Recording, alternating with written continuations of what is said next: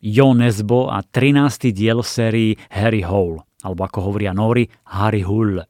Kniha sa volá Krvavý mesiac a Harry v nej má iba 10 dní na vyriešenie vraždy, inak mexický kartel zabije jeho a jeho novú známu americkú herečku. Inak vedeli ste, že už je to 25 rokov, čo vyšiel prvý diel série Harry Hole. Prekladateľ Jozef Zelizňák s ním žije už 20 ročia Párkrát sa stretol s Jonesbom a Harry mu doslova vošiel pod kožu.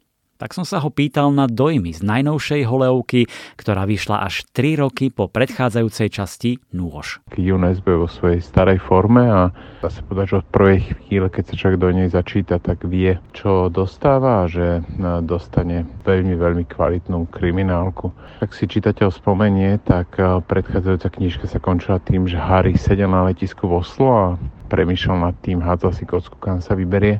Hneď na úvod krvavého mesiaca sa dozvedáme, že Harry je v Los Angeles, kam odišiel s jednoduchým cieľom upiť sa na smrť. Býva v katastrofálnych podmienkach a chodí do miestnej krčmy, kde postupne utráca peniaze a stáva sa z neho skutočná troska. Všetko sa však zmení, keď sa stretne so 70 ktorom pripomenie jeho matku a ktorá čeli vyhrážkam mexických goríl. Ak nezoženie veľmi veľa peňazí za veľmi krátky čas, tak príde o život. Harryho spomienky na matku vedú k tomu, aby prijal ponuku norského oligarchu, vrátil sa do Oslo a bavil ho obvinenia z vraždy dvoch norských dievčat. Harryho tak k vyšetrovaniu prípadu už nevedie túžba po spravodlivosti ani hľadanie pravdy, ale potreba peňazí, čo je taký mm, celkom zmena oproti predchádzajúcim knihám, ale treba povedať, že počas ďalšie, počas celého priebehu sa samozrejme vynárajú emócie, vynárajú vzťahy a Harry je oveľa emotívnejší, oveľa láskyplnejší a oveľa um, viac čeliaci emóciám a vzťahom ako v predchádzajúcich knihách, takže aj človeka, ktorý hľada túto časť jeho povahy, tá knižka nadchne. Ja musím povedať, že mňa nadchla. Tiež priznávam, že možno prvých pár strán som sa potreboval dostať do príbehu, ponoriť sa do novej holeovky, možno budete trošičku zmetení, ale Potrvá to iba pár desiatok strán a potom vám to Jo Nesbo všetko vynahradí. Absolutne majstrovsky vyskladal zápletku, postavy, zvraty, prekvapenia a opäť je to celé postavené na čomsi novom, čo vás šokuje. Nesbo predsa nepríde len s nejakou vraždou, vyšetrovaním, nech ide o akékoľvek zvrátené veci.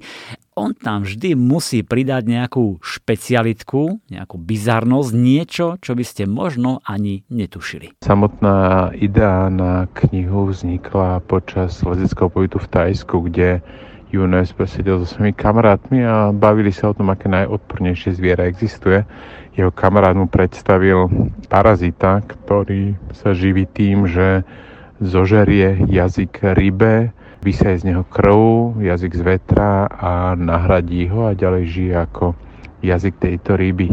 Nebol by to najspôl, keby sa tejto idei nechytil, tak uh, už to naznačí čitateľovi, že tá knižka nebude len o pocit toho Harim, ale aj o skutočne bizarných uh, motívoch uh, ľudského konania a parazity, či už dobré alebo zlé, či už ľudské alebo zvieracie, hrajú v tejto knihe významnú úlohu.